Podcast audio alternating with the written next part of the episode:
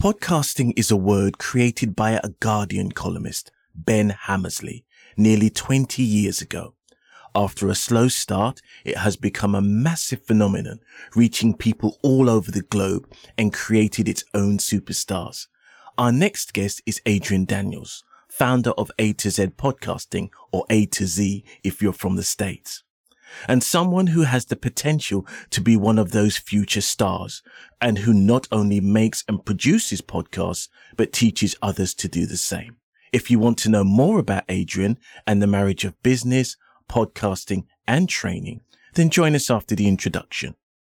Hello and welcome. I'm Clayton M. Coke and I'm also the host for the Cashflow Show, the radio show that's disguised in the shape of a podcast, but with so much more.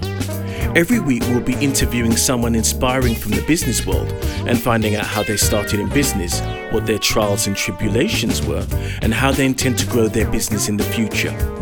We will also be finding out about what they do in their spare time, as well as asking them to pick a book, a film, and a favorite single or album, and to share their reasons for doing so. So why not join us at the Cashflow Show? It's not just a radio show, it's a whole new way of doing business. Welcome to the Cashflow Show, Adrian. Thank you. Thank you. Love that introduction. You're most welcome. I like to let everybody know, I let the Cashflow crew and all the audience know exactly what they're going to be listening to, what they're going to get, and what we're going to deliver today. I'm going to do things slightly differently today, mm-hmm. and I'm going to approach this in a very abstract way to start off with. Interesting. And I'm going to ask you, when did you first hear the word podcast. Wow, what an opener, huh? I think it was around 2010. That's when I first started listening to podcasts. When I got my very first iPhone, I think at that time, I think it was the iPhone 3GS. I purchased the iPhone 3GS and had a podcast app. And um, I was able, well, at that time it was iTunes, but you're able to listen to podcasts. So I believe it was around that time. And when you saw that, how did that make you feel? I think for me, it was I got excited because it was like this is like for me it felt like free audiobooks like all over the place because during that season I was listening to audiobooks. And of course I wasn't really on YouTube as I wasn't really consuming YouTube content at that time because it wasn't really the platform that it is today. And I had my own radio show at the time as well. So for me with podcasts, it was like, oh, okay, listen to all of these pre-recorded radio shows, and I can soak in all of this information. Like for me, it was a fantastic invention, and I loved it. And I even kind of created my own back then for my radio show. In terms of your relationship to podcasting, you mentioned that you were in radio before. How did that come about, and was that your initial career choice? No, so I mean, this was just at university. So at university, a long time ago, I signed up to, to take music technology business management. Um, went to Keele University, middle of England. Of course, there was a student fair where you were able to sign up to different societies. There was a radio society where I was able to sign up to the Keele University students radio station. And, you know, they were basically giving people opportunity to have their own shows and to run their own radio stations, which is really, really cool. It's something I always kind of like I always loved the idea of doing that. So me and my best friend, we signed up, to, you know, to have our own show at the time, and the show was called In the Mix. So it was like a a weekly show on Saturday nights where we could play hip hop and R and B music, and then we'll have a little bit of chit chat and maybe guests in here and there. So we had, you know, we, we will have sometimes we'll have rappers come all the way from Birmingham to perform.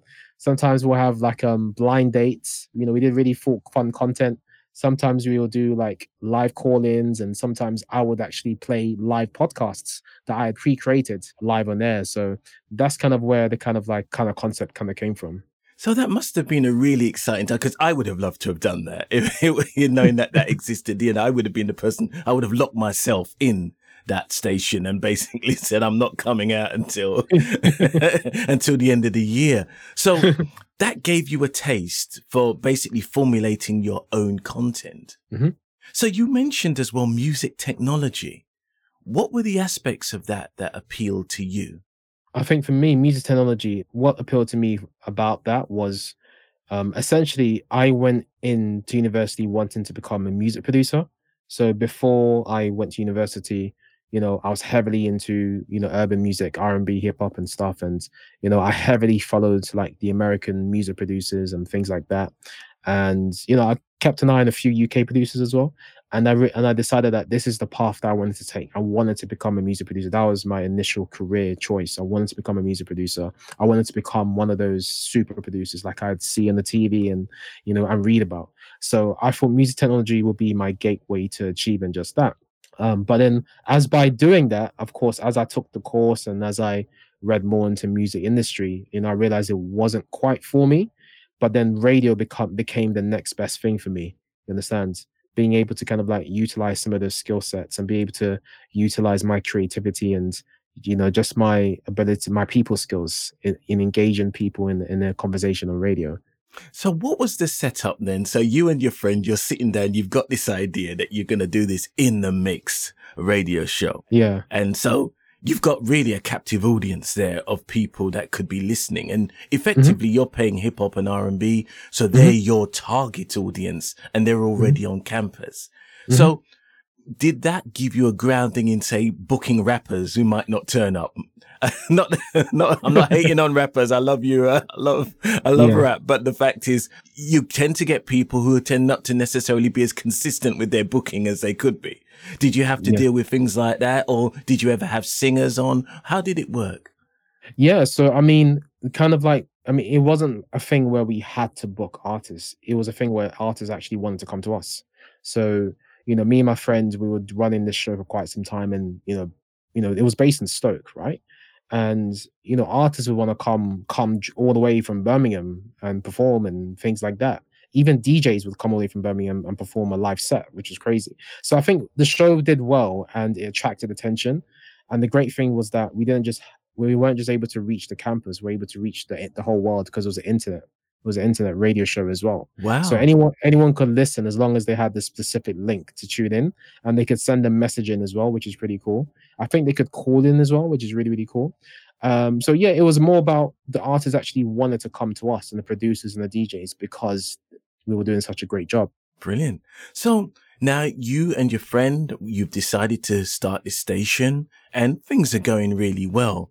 So how long did that last into your course? So the radio show went for, I would say, two seasons, I think. So my, my first two years of university, freshman and sophomore, as the Americans would say. um, yeah, so it lasted for two years, and then um, I kind of walked away from it because basically I had an encounter with God at university, and I wanted to kind of get more serious with my studies and my relationship with God, and it became it started to become a conflict of interest what I was doing. So I think what what ended up happening was in my third year of university, um, I didn't have any involvement with radio. Um, I just did cameos on Christian radio um, in the third year of university that my friend was running. So became, things changed quite rapidly. Uh, but yeah, it went for two two years. Went for two years, yeah. And when you finished university, obviously you had a sea change in your life where mm-hmm. you've become more committed to God and Christianity. So you're at the end of your course. Where does that leave you now? What are you thinking? What are your decisions that you're making? Yeah, I mean, I was at crossroads because um, the degree I picked up wasn't really great because I went through a lot of personal things during university as well. So I wasn't able to get the best best possible. wasn't able to get a, a grade I was happy with, where I could get myself a grad job straight away. Mm. By the time I had graduated, you know, I I came out a completely different person that I came into university. So I came into university thinking I'm gonna be this music producer, and I'm gonna be getting all this attention, um, or even radio DJ. But I actually finished university realizing that both of those careers weren't going to be something I was going to pursue because of changes that happened in my life. Mm. So I was at crossroads and I thought, okay, let me just apply for grad jobs. Let's see how it goes. Nothing happens. And, and then let me just apply for, you know, let me make music on the side and just apply for jobs and see what happens. And honestly, I was just at crossroads, but eventually um, my best friend, you know, who I looked up to all, all, throughout, he also was a music producer and he was trying to get into it full time. And then but after a while he had to change himself for different reasons. So he actually pivoted from music to digital and technology industry. And that was like the next best thing. So we so i kept moving on to the next best thing. So if music didn't work out if radio didn't work out, what was what was the next best thing? Technology, because both of those areas have a connection to technology. So I realized, oh, let me get involved in technology. So you know that's why I ended up going to the telecommunications industry, and then I kind of moved around, and then eventually moved into tech and get into the digital industry, and then I did a full circle because eventually I came back to podcasting because my best friend was like, Adrian. Many years later, my best friend was like, Adrian, like you had a really good radio voice, um, you were doing well um, why didn't you consider like maybe doing Christian radio or doing some kind of radio? And I said, no, I don't really want to do it because it didn't, it doesn't really pay that well, right? I wanted the, I wanted the gig, the glitz, the glamour, the glory that the super producers get. we've all been there. We, we've all the, the Kanye's, you know, yeah. I want to get that. yeah, but but we have to remember that does sometimes um, um send you a bit potty. That's it. That is it. Yeah that is it. So yeah, of course. Um. So so yeah. Um. Eventually, uh, eventually, of course, 2019, I had the idea to to start podcasting, and uh, of course, I, I've always listened to podcasts since 2010, and um, before podcasts really exploded in 2020. 2019, I had a light bulb moment where I could launch a podcast targeting the Ghanaian diasporans and anyone that had an interest in Ghanaian business, um, entrepreneurship, and the creative sector. And, you know, here I am today. So we're going to move on in terms of your podcast interests because you've got a few. The one that I know about and I've watched a couple of episodes of is the Sound of Accra podcast. And that's your business based one. Mm-hmm. And I find that interesting because it's, it's, the, there was a chap on there once and he was talking about the Nigerian approach to business and the Ghanaian approach to business and how I'm not going to go into the details. You'll have to listen to it for yourself. But I, I could be, my family are Jamaican, but I could be part Nigerian. I could be part Ghanaian. So I'm not going to upset anybody at this point. We have to, we have to investigate that. I have, to, I have to investigate that. So I'm not going to upset either side here, but showing the different approaches towards business. And what I liked was, was that the guy that was on there and the guests that you have of the guests that you have on there, they're really keen to push forward the, the positive aspects of doing business in Ghana and also how that they feel that more could be done in order to push that forward. Mm-hmm. And to me, that's, that's really important because I think in terms of business and in terms of, of exporting business, Ghana has taken on a completely different approach, been very welcoming to Americans. Mm-hmm. Um, uh, and pe- a lot of people have decided to go there and set up home and so on and so forth. A lot of people in terms of uh, Jamaicans, even, um, a lot of Rastafarians at the end of the day see Ghana uh, as a spiritual home and so on and so forth. So th- there is a lot of opportunities there. And I think your guests highlighting that. Would I be right in saying that?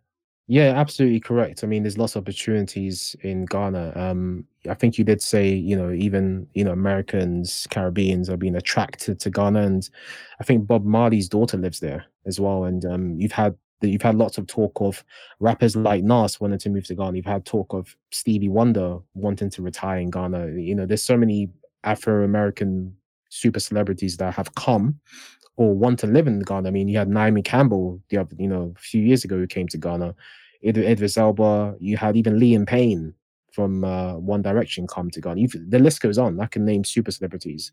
Um, but yeah, now Ghana is kind of on the map since 2019, and uh, lots of people want to invest and relocate or have a piece of the country. So, how does your podcast then reflect that? Because how do you get the guests and have that connection with them in order to be able to sit down and talk about what's happening and the Sound of Accra podcast? Yeah, so I mean, I look for guests. So again, um, you know, the, the tagline really of the podcast is, you know, we, you know, speaking to top Ghanaian founders, entrepreneurs, and creatives worldwide, with the aim of leaving behind meaningful takeaways that you can apply in life, business, and career. So that's kind of like the, the tagline. So I look for guests that fit that mold the previous tagline was just speaking to any Ghanaian entrepreneur and creative, but because now the brand is growing and because there's a lot more eyeballs in it, I now look for the the, the top top people, the best possible people that I can get. Um, I don't just get anybody in the show now. Um, we can actually go through more of a, a criteria filtering process. Um, so yeah, I mean, we I look at movers and shakers of, of, of the industry who are who are either from Ghana or who have a very strong interest in Ghana. You may not necessarily have to be from Ghana as long as you have a strong interest or uh, you know a connection to Ghana, so it's relevance for the podcast. I look for those who are movers and shakers who are doing something unique, uh, who are doing something worth talking about. You know, so I mean, I've had all kinds of people on the show, whether it's you know people like Samuel Brooksworth, um, who was a BBC Apprentice contestant, you know, some years ago. Um, he set up Africa's fastest growing tech outsourcing organization. Companies turning over a lot of money. It's now going through investment rounds, angel investment rounds. I think no, I think VC money now as well. So okay. they, they're, they're doing massive, massive things. I've spoken to um, high net worth entrepreneurs in Ghana who have who have developed real estate and who invest around the world. Um, I've spoken to people who have launched startups, social media companies based around Ghana. So uh, there's you know there's a chap called James Mercer. You know he's he's the founder of Tape. It's a it's a basically it's a um, it's a voice note social media app based around 90 second voice notes. So I've spoken to so many different people, and these are all people who are showcasing Ghanaian excellence in their own right, whether it's in the creative sense, whether it's in business, whether it's in tech, whether it's in startups. I've spoken to Eric. I think the gentleman you're trying to refer to earlier on was Eric. Ah. Eric, I, did, not want to expose you, Eric. Sorry, Eric, Eric, Eric, from Eric from Aya. No, but it's not exposure. What he's what he was saying in that particular clip is right. So Eric, he's the founder of Aya Gigs, and basically they are a Web3. Um, they're basically a web Web3 um, talent company. So they basically they, they provide excellent Web3 African talent to organizations and companies, not just in the continent but around the world. So, if you need a product manager, a product engineer, a product developer, a designer, a business analyst, data analyst, those are the kind of guys that he provides. So, with Eric, basically, he was saying in regards to how Nigerians do business rather than Ghanaians. What he was trying to say is Ghanaians and Nigerians are all well and good, but he he likes Nigerians because they're more go-getters. They have more of a driven mindset um, they take things a bit more seriously, and you know, and hence why they're doing so well in so many different areas, like in film, in music, in TV, in their Netflix. They got Nollywoods, you know, the Afrobeats. You know, they are running that. They are running that. Even in business, you know, the, I think the the the richest person from Africa is from Nigeria, you know, um, Aliko Dangote. So they're run, they're really, really doing things. And compared to Ghanaians, Ghanaians are talented, but what he was trying to say is that Ghanaians are more reserved, we're more shy, we're more we're more kind of like complacent. Oh, let's just settle, let's just chill. It's all right. Let's just enjoy our life. Let's just chill. But but and he was saying that Nigerians are more ambitious than Ghanaian, which is mostly true. Um, so yeah, I mean, I look out for people who who have something valuable to share on, on my show. I wanted to look at something that you said just briefly, and this is going to be the first of our podcasting tips. And what you stressed earlier was something about how your format or the format of your show changed insofar as you niched down. How important is it as a podcaster to really niche down and, and focus almost incisively on a particular demographic or a particular subject? That's a good question, Clayton. Um, it's even more important than it ever was before um, when I first started podcasting officially, not unofficially in 2010, um, there was just over, just under a million podcasts that existed in the world, right? This was around 20, January 2020. We're now in what, September 2023 at the recording. Mm-hmm. And there's like more than 5 million, just over 5 million podcasts that exist in the planet. So you have to be even more unique than ever before to stand out amongst a market of so many more podcasts, right? Um, but I think from the beginning, I niched down because I already knew there was opportunity, there was a white space, there's a blue ocean that I tapped into, you know, because there's a red ocean of so many similar podcasts out there. And what you need to do is find the blue ocean, you know, the clear blue ocean where there's not much opportunity. And for me, how I invented the Sound of Accra podcast was that I realized on YouTube there's so much content are based around Ghana, on whether it's all, across all verticals, whether it's media, entertainment, business, etc. Right, but there was hardly there's basically nothing in podcast space. And I thought, you know what? I could marry my interest in business, entrepreneurship, and the creative sector and Ghana and the diaspora. I can marry that all together and using my music, music, music, radio, and previous podcast experience to create this podcast. And I could really launch something into the marketplace where um, I could have the basically I could be the leader, and I am the market leader. There's nobody else. There are podcasts out there that probably may talk about business entrepreneurship relating to Ghanaians, but there's nobody else that's that's dedicated to that. I'm the only dedicated podcast that's dedicated to this. And as a result, it's opened so many doors and opportunities for me. So it's very important to niche down because when you niche down, you will get it's much easier for you to um, align yourself with certain brands if you want sponsorship. It's more it's more easier for yourself to basically get certain opportunities because they know you're exactly you know suited to this, um, and it makes it easier for you to get guests so you know exactly the guests you want to go for. It makes it easier for you to target an audience. You know the, exactly the tar- the audience that you want to target. The audience I want to target is maybe people aged between 21 to maybe 66.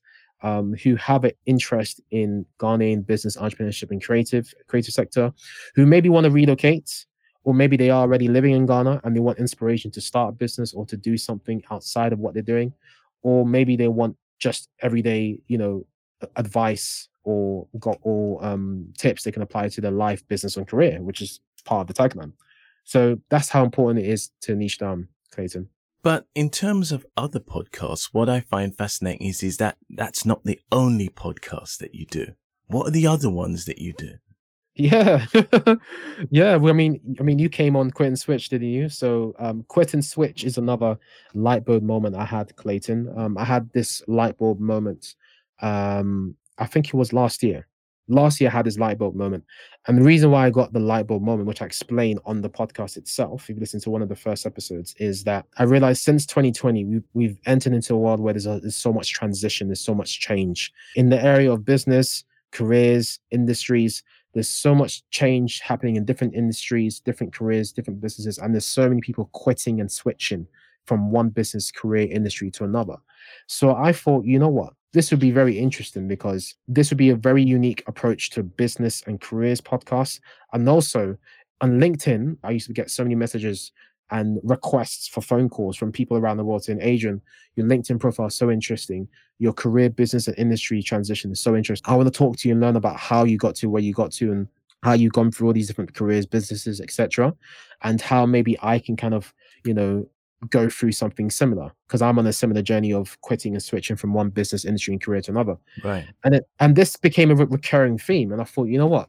How about I create a podcast where I can showcase different journeys of people who have quit and switched from one business industry career to another, so that others can learn the blueprint in terms of how they can follow suit as well. You know, so of course I got you on the show. Indeed. I know you're you, you got experience in law, and now of course you're you know, doing what you're doing now in depth, depth collection and things like that. It's interesting because that idea of the quit and switch was always something that was a part of this podcast, but it was a transition. Mm. It was, it was mentioned, but it was not, but what you've done is to take that, not from me, but just you've seen that as a, as a central and made a show out of it. Yeah, made a show and, of it. And, and that's, that's what's, because it, it really is to use a Christian analogy, and so excuse me, Christians, because I'm I'm not a religious person, but it's the Paul on the road to Damascus um uh, mm. situation because yeah. what happens is is that that particular point at which you say right i'm leaving i'm leaving mcdonald's because i'm going to go become, become a podcaster or i'm leaving this tech job because you know i work so long or i'm leaving this law firm because they're working me like a slave you know and i need to yeah. do something that's simple because everybody that's been on this show has had that moment, mm-hmm. but it's it, it's it's a passage to a particular point, but it's something that which you've done in your show. You've actually focused on that, which is actually very, very, very, very interesting because to me, it's one of those things. It's the things that make you. You know, it's the things that make you, and, and, and lots of different things happen to different people that mm-hmm. make them change their opinion. And most people's lives are, are, are, filled with lots of these different things, literally turning points, these light bulb moments, these mm-hmm. sliding doors at which you move from one to the other. So it's really interesting that you that you take that on board. Yeah. Yeah. What I want to ask you now is you've decided that you want to enter into the world of podcasting. A lot of people are seeing podcasting now. Podcasting now is, is big bucks. It's big money. Uh, whereas before it was a few people who were stuck in a room in, into talking into a blue Yeti microphone. um, and, and that's changed so much because everything and everyone talks about podcasters and, and podcasters are now superstars. You know, some people who were already superstars have become bigger. When you see people like, for example, the Obamas and the Oprahs and, know, so, and, you know, the Joe Rogans, etc., etc. But these people were already famous before then. In your opinion, what's one or some of the misconceptions that people have of podcasting? And when you're out with people, do they mention them to you because they've got a preconceived idea? That's a good question. That's a good question. I mean, you talked about like the Obamas and um, I think there's even like Harry and Meghan, people like that that have had podcasts, but it hasn't actually worked out for them. Um, it's quite interesting you brought it up because recently Spotify now are in a transition where um, they've admitted they've spent a lot of money and they've lost a lot of money on podcasts, and you know they're making cuts and now they're changing their strategy. Um, so what happened was with the A-listers who they recruited as podcasters, those podcasts failed, whereas the ones who are already podcasters who had an established audience, like like Joe Rogan, they're the ones that, that were successful because they're able to bring their audience over to Spotify. So the A-listers, they didn't work because it doesn't always necessarily translate to just because you're famous and you're well known, doesn't always translate to podcasting success. And one thing I kind of talk to people, tell people in terms of podcasting is that, you know, just because you're successful on YouTube doesn't necessarily mean you're going to be successful on podcasting auto- automatically. Like it's a different culture. Podcasting has its own culture, has its own has its own game, has its own ropes to jump through, holes to jump through, etc. So I think a lot of people come in to podcasting with assumptions, thinking, "Oh, it's just it's going to be great. It's going to do this, it's going to do that, to do that." But and I, t- I let people know that look, if you're going to be in podcasting, you don't just do it. You don't just do it for the sake of it. Like you have to. It's a marathon and not a sprint. Like like a lot of people don't get past seven to ten episodes, and there's people who I've spoken to who, you know, they, they've come in all guns blazing, saying, "Hey, I'm to have this podcast. It's to be great. Da, da, da, I'm to put out all these episodes." I've only I only see one or two episodes from them, that's it. Or You don't hear from them again. You know, so people come in with assumptions, thinking that they got success in a different industry, they can just copy and paste success from a different industry and paste into podcasting. It doesn't always happen. You have to work hard. You have to adjust to the culture. You have to learn how the how podcasting works, and you have to put the work in. Um, and then yeah, there's lots of misconceptions, and people, you know, that they just don't understand that you know it, it's it's not what they think it is always. What I've seen over the years is people think that if I just stick a mic in front of myself, I'll become interesting to people. Or if I stick an iPhone in front of myself and just record myself talking with my friend. And you ask them, what's your show about? Oh, we just sit down and talk. And unless somebody has a predetermined or preordained interest in you and your friend sitting down having a chat, you're just two people in the pub or in Starbucks or in the park having a talk. And most other people's conversations are not interesting to other people. And the preconception that just because I put this on YouTube, we're going to have this massive following and we're going to have loads of people um, who are interested in us, that it's going to be an instant success. Do you feel that because people think that podcasting by its very nature is easy, that it's one of those things that because I've got GarageBand or GarageBand on a Mac makes me a music producer now. yeah, I mean, it looks easy, but it's not because what a lot of people don't see was what happens behind the scenes. Yeah, I mean, yeah, you're watching a 40 minute episode of people talking, but you don't know all of the hours that have been put into that 40 minute episode behind the scenes. Yeah, we do have lots of AI tools now that makes things so much easier and cuts out a lot of production hours. We do have some people have teams like Steven Bartlett has like a team of 40 to 50 people now, which is insane. Um, but it makes sense because of the level of content he's doing and the reach he has. Um, but yeah, some people don't have that, and you have to, re- and they have to realize that if you don't have VAs to outsource things to, if you don't have a certain amount of AI tools you subscribe to, etc., then there will be a lot of time going into even just one episode. And when once people start to realize that, and once the once the once the the accolades from friends and family goes away from the first episode or two, which which which which what usually happens. I mean, I warn people when you're starting what will happen is your first maybe one to two or three episodes, you'll get accolades from friends and family. But after a while, they'll get used to you and be like, oh yeah, it's just another episode, and you know, they'll just they won't care as much. And then it's up to you to then build your own audience from scratch who will then appreciate you, who will then show up for you every episode, regardless. And then that's where the hard work really starts because are you gonna continue when you have five listeners? Are you continuing with 10 listeners? Of course, and that is the art of anything. Tell me about how and when you decided to set up A to Z podcasting. Yeah, so um A to Z podcasting, you know, I, I think I actually purchased the domain A to Z podcasting, I think last year, I think I purchased it or the year before. And it was something that was always it was just always hanging on the shelf somewhere um, it, it's something that I wasn't ready to pursue at that time. And then what happened was, you know, I went through my own quit and switch journey, as we talked about earlier on uh, this year. And then, um, you know, I found myself in a position where I had to kind of go self employed. I just had to be self employed. I had to go, and I realized, you know what? Maybe this is a sign where I just need to go all in in podcasting. So, of course, the Sound of Accra was running, you know, that gets sponsorships, brand deals here and there. Uh, um, and then I, I was that's when I also started quit and switch. I thought, let me start quit and switch, and then let me also launch A to Z podcasting. And of course, really and truly, what's helped me to get clients is that I've got the credibility of two podcasts that I've hosted and produced myself.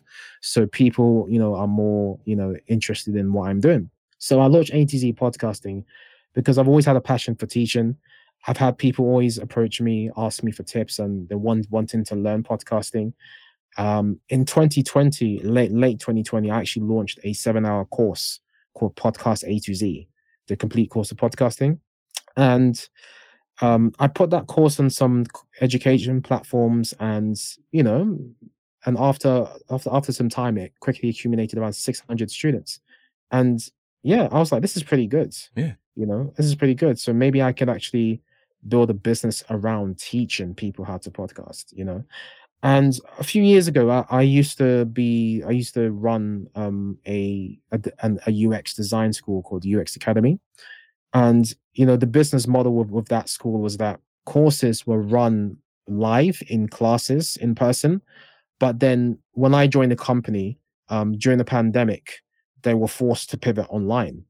So what will happen is that we would run live courses online over Zoom, and then we'll have up to 12 to 15 students take part on those live courses on a weekly basis. There'll also be mentorship and then there'll also be homework. And then every week the the students are building are building towards a certain portfolio or a certain goal and the certificate that they'll get at the end of the course. So I thought I'll also be able to take that model as well and maybe teach teach people in groups as well um, for A to Z podcasting. So that's one of the um, you know the, the, kind of like services that we offer, like a group group pop, group um, training, and I do one to one coaching. So I have a couple of one to one clients, and then I have a podcast community where people who are new or maybe not new or maybe advanced in podcasting, anyone interested in podcasting can come in and learn anything, everything about podcasting. So I try and update the community where I can, and I try and add value. So um, that community is growing. Um, I think we're close to 100 members, and you know I'm looking to bring a lot more content and some more offerings to that community as well. Do you think that teaching podcasting must be very gratifying?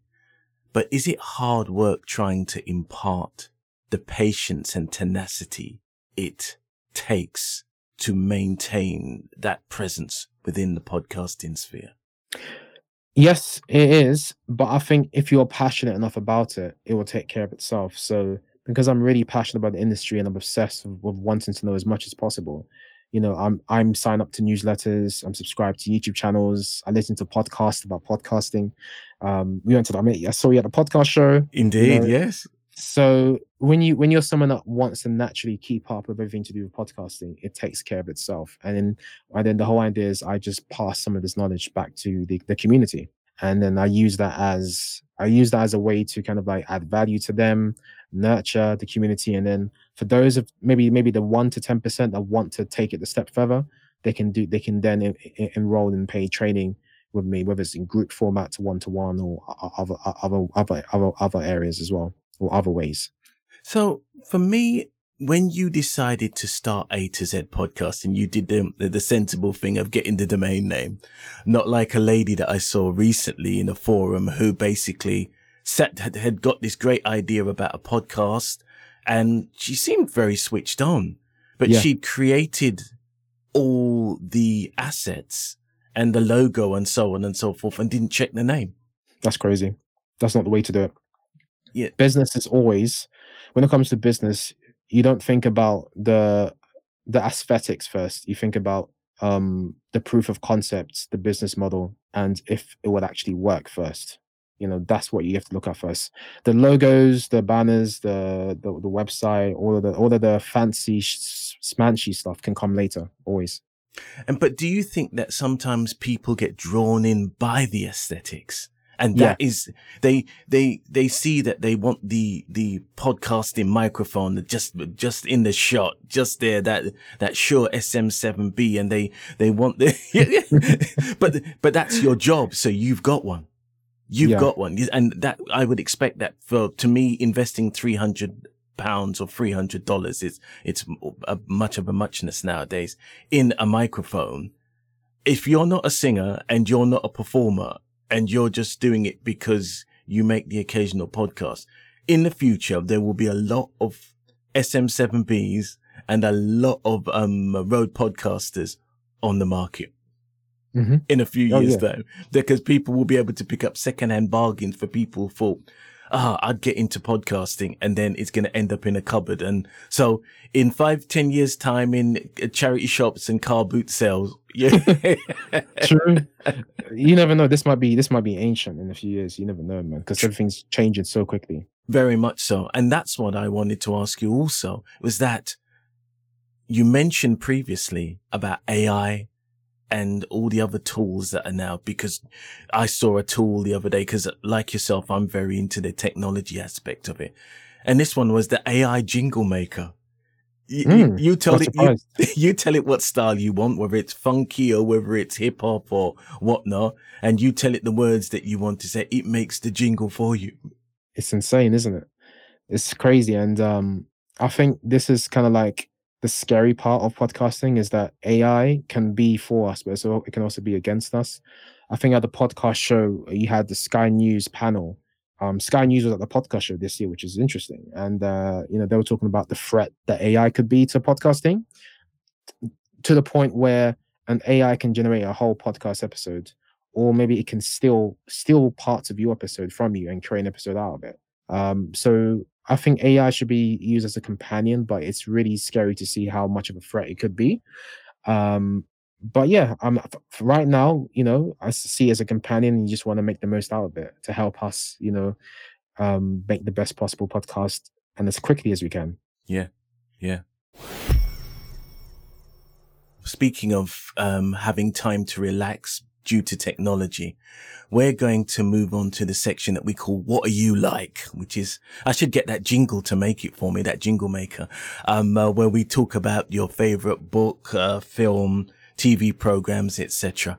And I wanted to go into yours. So we're going to start with your favorite book, which you've chosen as the Bible, obviously the yeah. biggest selling book of all mm-hmm. time. Yeah. Um, your faith is incredibly important to you. Mm-hmm. And obviously that transition occurred when you were at university. So how do you feel that as a podcaster, the compa- the Bible is a companion to you in terms of what you do? Yeah, I think, you know, it really comes down to, you know, discipline, setting yourself up for success every day and sticking to your your values, your beliefs, your foundations, and letting that be a compass for you on an every day to day basis. So, of course, Bible is my favorite book, and because you know, um, my life is is underpinned by the Bible.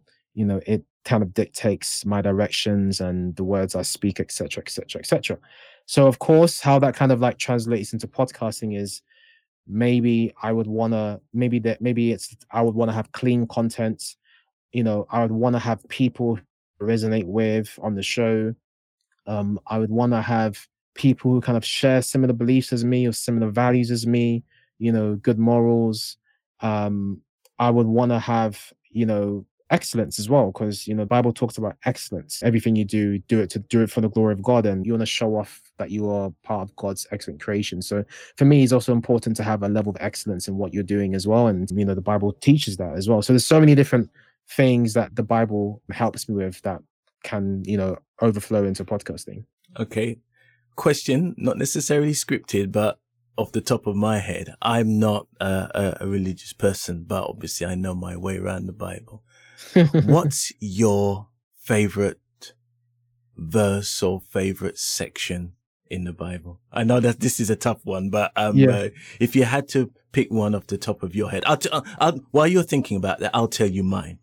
Paul's okay. letter to the Corinthians about love. okay, that, I, I, know Roman is it First Corinthians thirteen? I think it is. Yeah. That that's yeah. that's that's my.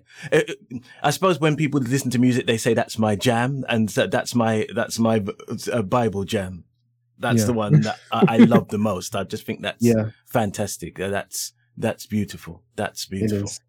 It's, yeah, it's quite interesting because Tucker Carlson recently talked about um, how he started reading the Bible for the first time, and he he wished that he'd kind of discovered it earlier which is quite interesting. And he's he's always said he's a Christian, but he's never really read the Bible, which is quite ironic. And he recently read the Bible and he said, "Ah, oh, I wish this is amazing stuff in this Bible. I wish I read it previously." Um, but yeah, going back to your question, um, I've got so many favorite Bible verses, but I think one that I'll give that that anyone can like that can apply to anyone is I think it's Proverbs 18 verse 21, and it talks about life and death is in the power of the tongue. Um, that they that that they that um love they that love the fruit will, will get it kind of thing. So mm. basically if you love life and you speak life you're going to you get life. But yeah. if you speak death you know that you know death you know death can you, you know you you'll get death kind of thing. So so basically it's about watching your words.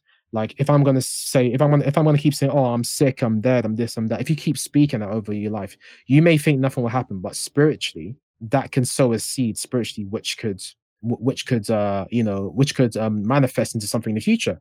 Uh maybe even saying something as as as little as even saying something as naive as oh break a leg adrian kind of thing. You know if you can maybe say those words you know you, you don't know what that can manifest into in the future. I mean i've heard testimonies where people have talked in a certain way and is actually manifested into a curse. So basically you want to speak life so that you can have blessing and you want to speak you don't want to speak death because that could turn into a curse Mm. you know and and this is kind of goes into the kind of like and this is where you you may even get the whole positive affirmation from yes because people that keep speaking positive things you hear about celebrities or people that made it they said that maybe in, in a point in their life that they, they kept saying they kept speaking things into existence and it eventually happened because in the bible it always it also says in the book of romans that speak those things that be not as though they were so I'm not saying that if I'm going to speak a Ferrari every day, I'm going to get Ferrari, but that doesn't doesn't necessarily work like that. But you know is about speaking positive positivity into the atmosphere.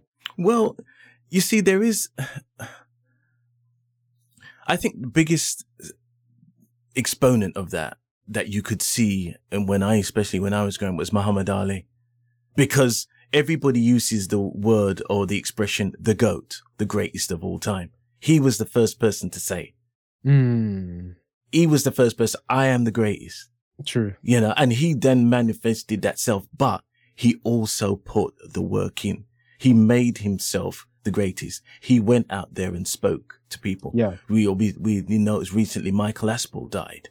Not sorry, my God, Michael Parkinson. Sorry, Michael mm-hmm. Aspel, if you're not yeah. dead. Um, Michael Parkinson died. And that was an interesting thing because his best interview was the interviews that he did with Muhammad Ali. You know, people talk, those are legendary interviews. And it was a, an interesting dynamic between, you know, the blackness of blackness and the whiteness of whiteness and it, how they could have that dialogue. And it was a very, very interesting thing. If you ever get a chance to see those, they were the talk of the town in the day. They were the talk of the town. And, but everybody acquitted themselves well. And so there was a grudging, not even a grudging, there was an, admiration between the two of them. And I think that's the kind of sort of positivity. You, what we get with nowadays is lazy affirmations. People who say, I want a Chanel handbag. But the fact is you don't work in the Chanel shop and you don't work where you can get the money to buy a Chanel handbag. So your manifestation to a certain extent is laudable, but it's, it's going to take a lot more before you do that. So mm-hmm. it's, it's interesting. It's very interesting. And it's a good point that you made. So we're going to move on to your favorite book and you've chosen what some people might describe as slightly controversial, but Donald Trump's Never Give Up. Um, that was a powerful book. Um, I, it was an audiobook I listened to and it basically just talks about all of the hurdles that he's encountered, especially in real estate development. Like, and basically, just basically what you get from it is can always find a way around solving problems. Like, it's a big problem solving book. You listen to it, like you hear about all of the problems that he encounters, whether it's maybe buying, maybe it's the, the property he has in Scotland. I think the golf, the Trump, the Trump um, hotel in Scotland, or um, some of the the buildings that he's done in New York and some of the buildings and, but even buying the um um the one the property he has in Florida, Miami, I think it is. Mar-a-Lago. The, the, the Mar-a-Lago, yeah, how he kind of acquired that and the, and the challenges and encounters he had around that. Um, basically the underlying theme is just never give up. Like he just kept finding a way, finding a way, finding a way, and he overcame challenge after challenge after challenge, and it really, really inspired me. It's a book that I want to go back to. Actually, I just listened to it the whole way through one day.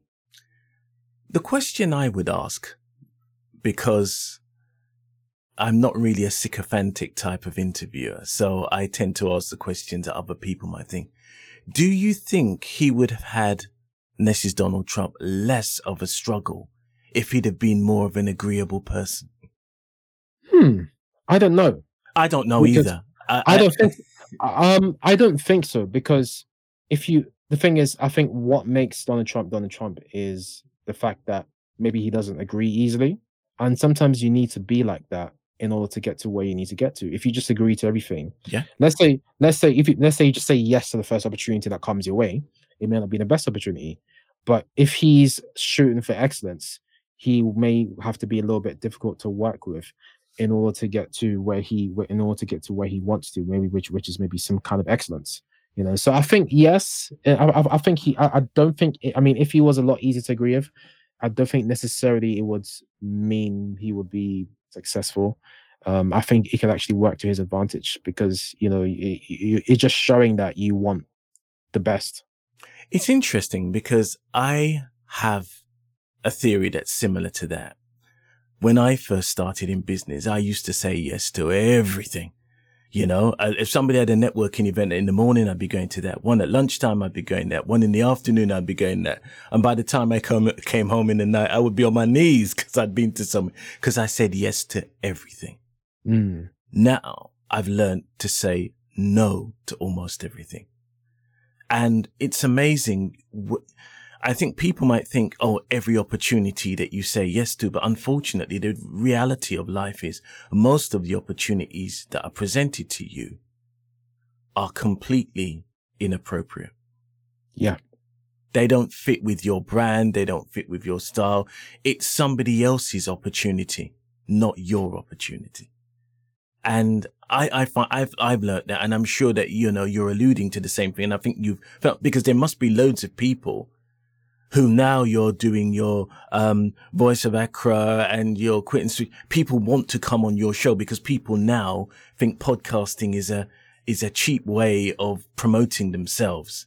And it is. It's a free. It's free marketing, and the most parts is free marketing. I mean, some people now charge for guests. I mean, I'm going to start charging for guests um, on Quit and Switch based on how quickly that they want episodes to to be released. Um, because it, you know, because I have the, the the wait list is very exhaustive um, for Quit and Switch. I think so many people. Yep. And do you think that people then oh, misuse podcasts? You mean guests or hosts? Guests. Do you think that sometimes uh, podcasts, podcasters invite guests on who are going to provide value? But sometimes a guest comes on who doesn't want to provide value. They just actually want to promote their particular um, um, service or product. Absolutely. I mean, a good example is um, I've recently been hounded by someone who wants to come and quit and switch. And I think I told you I've, I've gone through some personal stuff. So quit and switch has been actually paused for like about a month or so. And there's this lady, I can't remember her name. No, please don't mention it. I won't mention it. I won't mention it. I won't mention it. I've received maybe one or two emails from her, an email from her, a connection from her. She's commented my LinkedIn post. I think she maybe found me a matchmaker.fm or something. Probably, I don't even know if she's on there. And she's pounded, hounded me with all of these messages just to come on my show. And I'm thinking, I, sh- I should really charge you because you're really showing that it's about you and not about me. You understand? This is what you will find. People tend not to want to pay. They want your service. They want your platform but they won't pay for the privilege. Everything is fine until you seek payment. That's it. And that show and that basically is a good filter. And I think this is something the podcasters should do now. I mean, now podcasting are more popular. I think now, you know, a model that I'm to start to apply in both my podcasts is if you want the podcast out almost immediately, you have to pay a premium. If you don't mind when it comes out, then you can have it for free, but then the service offering is going to be different. That's it. It's interesting because you seem to have come upon or come upon a formula that works in that respect. And to be honest with you, podcasting now is a business. If you'd have mm-hmm. said 20 years ago, I'm a podcaster, people would say, what's that? What's a podcast? Mm-hmm. Now, the fact is you are making via technology and via your own skills, radio programs and on-demand radio programs for a, a, simple way of putting it, oh, and video programs because mm-hmm. you're, you're, you do a lot of video that are there for people's consumption and yeah. they take time and they take money to make. Absolutely. And I don't understand why people feel that you shouldn't have a value to something because you, you had to use electricity. You had to use gas. You had to use lights. You had to use you know, equipment. All of this, you didn't get it from, for, you know, just picked it up from the local Oxfam shop. You, you had to go and buy it. Mm-hmm. True. True.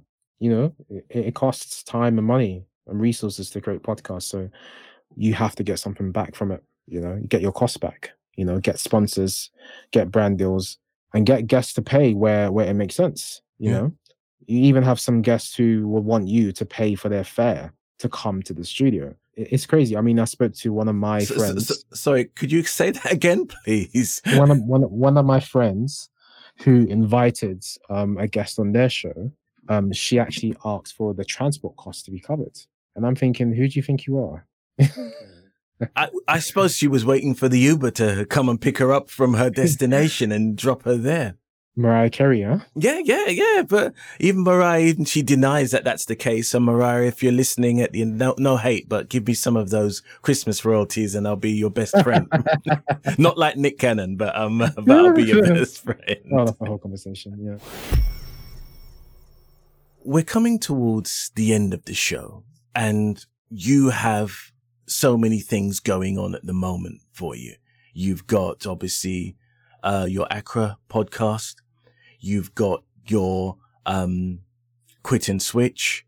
You've got A to Z or A to Z podcasting. You've got a lot of things that take a lot of time and a lot of energy. What do you see the future for you in the next year? That's a very good question. In terms of the future, uh, I really feel that maybe one of the podcasts, I could see myself maybe being less involved in one of the podcasts and being more involved in maybe teaching and helping people launch their own podcasts. I think that's probably going in some way, shape, or form. Whether it's in, involved in teaching, being involved in communities, or maybe maybe even an agency, maybe helping people find guests, maybe in some way, shape, or form. I think it would be maybe being less involved in maybe doing podcasts, maybe more involved in helping podcasts and helping people launch their own and managing or creating their own. I think that's probably where the future is going to be, or being involved more in the podcast industry rather than being a, being a podcaster myself. That's probably where I probably see the future going.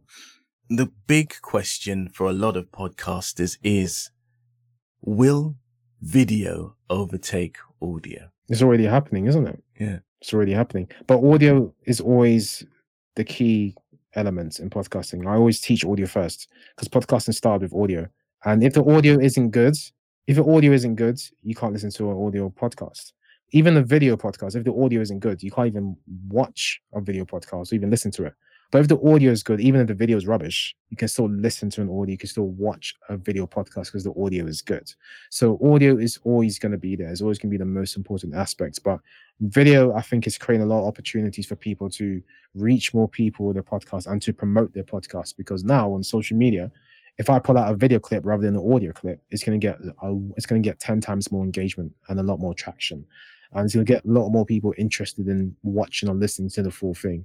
And yeah, by all means, video is going to be the future. You, you, you can you see where you, you see what YouTube is doing with their podcast feature, you see what Spotify is doing, you, you see what um, all the other platforms are doing, getting more involved in video.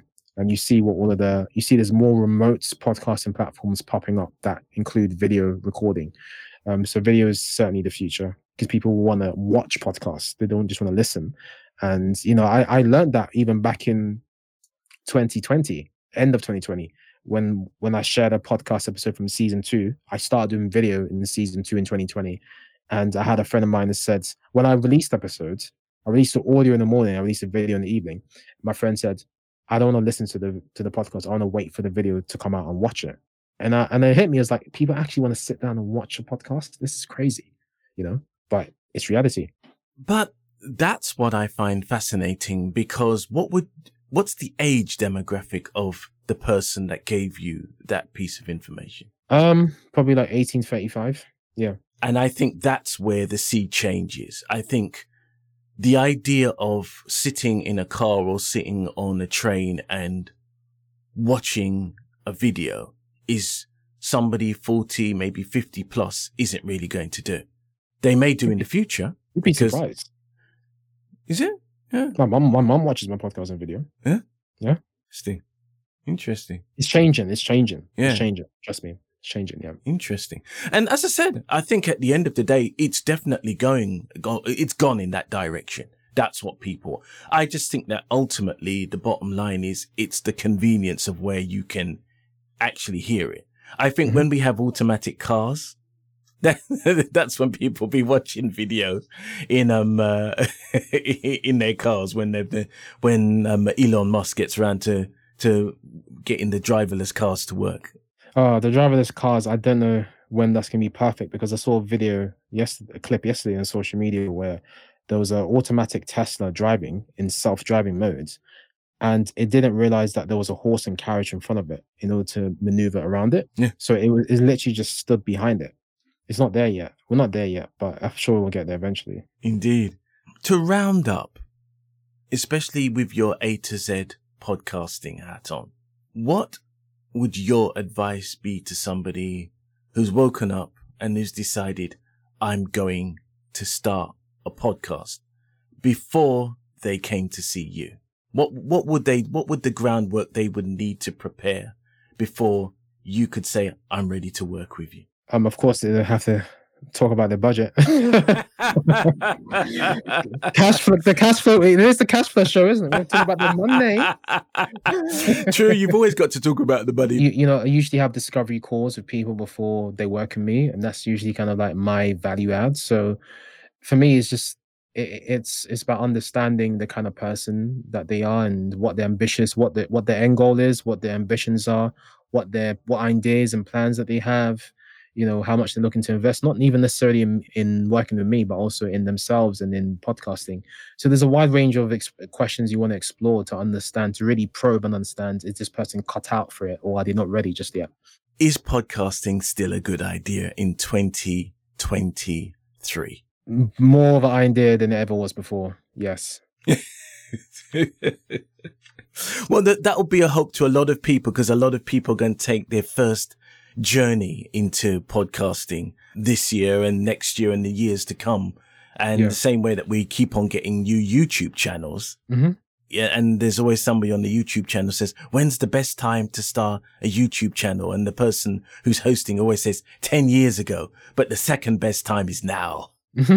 it's true. I mean, it is true. I think if you're gonna launch a podcast, um, I'm so glad I launched mine before the hype and it went mainstream because I've already built up an audience. I've already built up a brand, and I think it's a lot easier for me and I'm, I'm a bit more established.